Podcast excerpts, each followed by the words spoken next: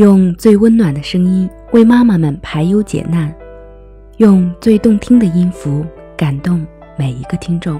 各位朋友们，大家好，欢迎聆听妈妈 FM，做更好的女人。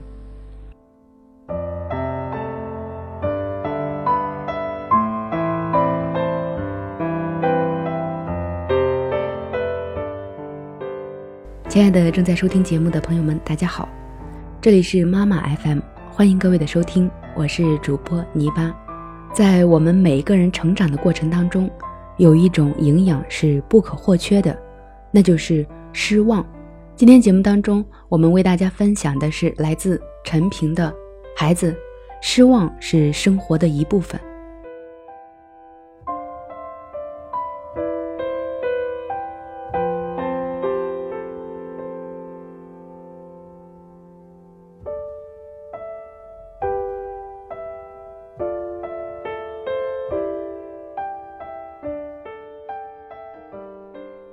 那是几年前，十二月二十三日，孩子们过圣诞假期的前一天，甜甜先回到家，打开门，做妈妈的很快就发现孩子的脸上写着不开心。我问他：“你怎么了？有什么不愉快的吗？”甜甜忍了忍，差点要哭出来。她说：“妈妈，你知道吗？今天我太失望了。”我问他发生了什么事情。他从书包里拿出了一个皱巴巴、破破烂烂的蓝色小纸包给我，上面是乱七八糟的塑料纸黏黏的痕迹，里面是几块硬巴巴的、很明显已经很旧了的橡皮糖。他说：“妈妈，这是我今天得到的新年礼物。全班同学除了我之外，每个孩子得到的都是好看的礼物，只有我得到的是这个糖果。妈妈，这不公平。”老师已经说了，不能买糖果，不能买低于三欧元以下的礼物，每个礼物都要精心包装。可是为什么他会选我，而且给我这么破旧的东西？为什么还是很旧的糖果？全班同学都知道我不爱吃糖果。妈妈，我也想得到一个惊喜，一个好看的、包装的很美丽的礼物呀。你知道每个人打开礼物的时候是多么的惊喜吗？只有我是这样一个结果。孩子的眼泪流了出来，我把女儿拥抱在怀里。德国的学校有个习惯，圣诞节前班里会举行一些小活动，每个孩子都要买一个小礼物。同时，老师规定不能买糖果，礼物价格不能低于三欧元。孩子会把自己的名字写在纸上，老师把纸条放进一个小盒子里面，每个人都会抽到一个名字。然后把自己买好的礼物送给被抽到的同学，作为新年的礼物。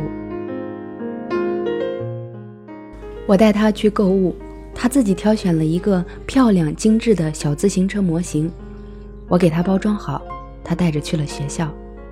临走前，他说：“妈妈，抽到这个礼物的孩子一定很高兴，无论是男孩还是女孩都会喜欢的。”孩子兴冲冲的就去了学校。期待着他在中学里的第一件礼物。事实上，孩子是极度失望的回了家。我抱着他说：“孩子，你要记住，失望是生活的一部分。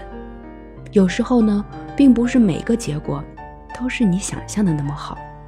你期待的越高，失望呀就会越大。”他说：“妈妈，哪怕我得到的是一张精美的贺卡，我都会欢喜的。”我并不在乎是不是什么贵的东西，我只是希望是一个美好的惊喜就行。可是妈妈，请你看看，这个包装这么差，糖果已经很旧很硬了，这不是拿来骗人的吗？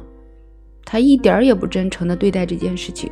老师特别的说过不要买糖果的，为什么他还要这么做呢？我问甜甜，你是不是告诉这个男孩子你自己非常失望的感觉了？他说没有，他不想让他窘迫。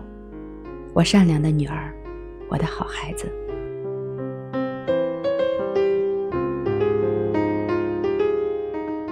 孩子，让我们来分析一下。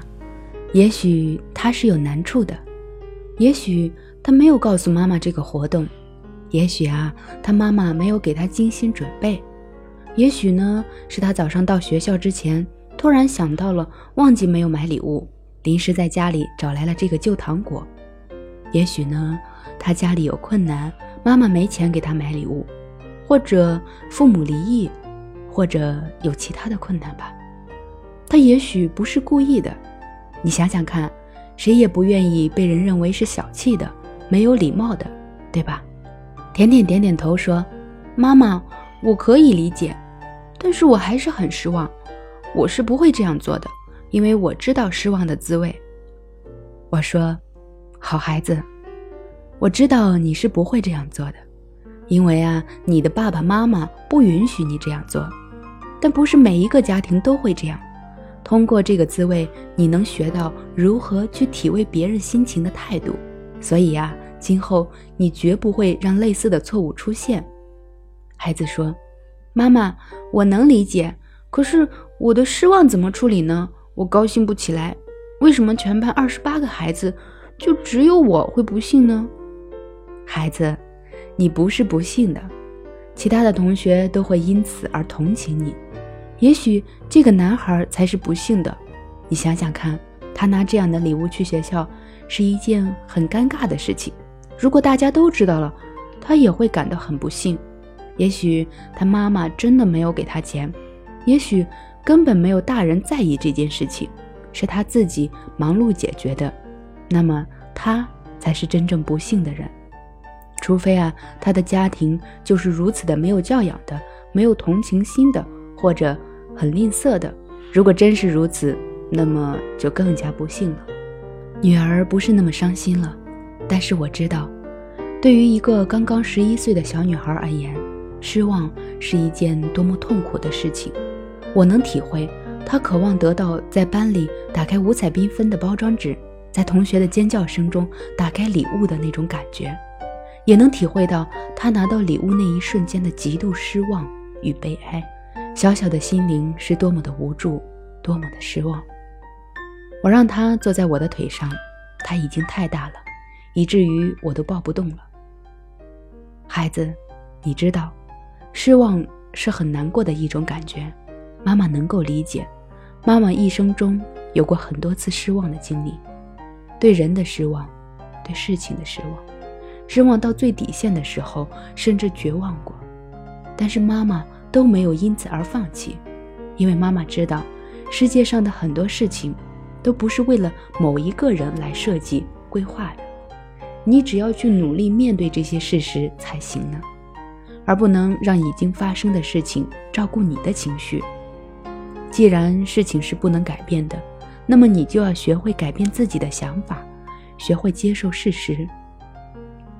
孩子，记住，当你不抱更多失望的时候，失望就相对小一些。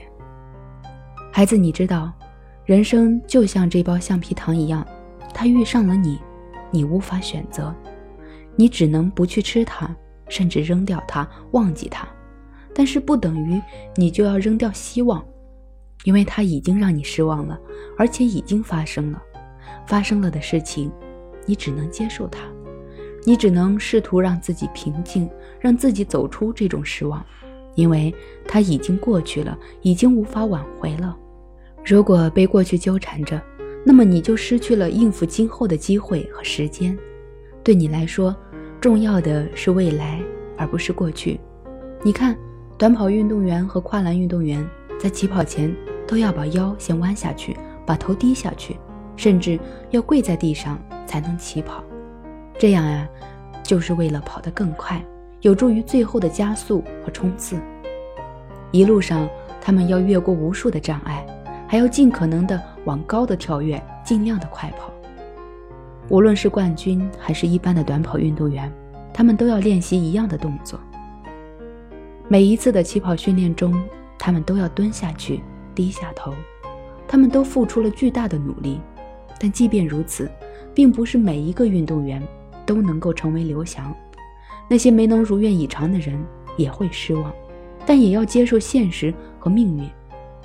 人的一生也是如此，很多时候我们都要低下头，放低自己的心态，降低自己的要求。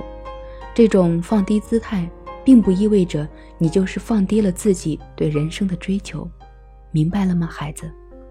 让我们忘记今天的事情。你可以重新期待圣诞节的来临，你将拥有更多的惊喜。也许明年的新礼物仅仅会比这一包旧的橡皮糖好一点点，但你会觉得它已经比去年那个礼物好多了。孩子，如果这样，你的一个惊喜就会出现了。甜甜说：“好吧，妈妈，我试试看。”他的情绪好多了。失望是生活的一部分。当他们走到社会当中去，离开父母庇护的时候，他们会遇到很多的失望，很多的挫折和困难。我们必须告诉孩子，此时应该保持什么样的生活态度，教会他们如何去面对失望和困难。我们还必须告诉孩子，除了父母会为他们营造爱与完全的信任之外，他们还要面对更多的难题，他们必须学会去解决和处理。这些能力是需要父母慢慢培养的。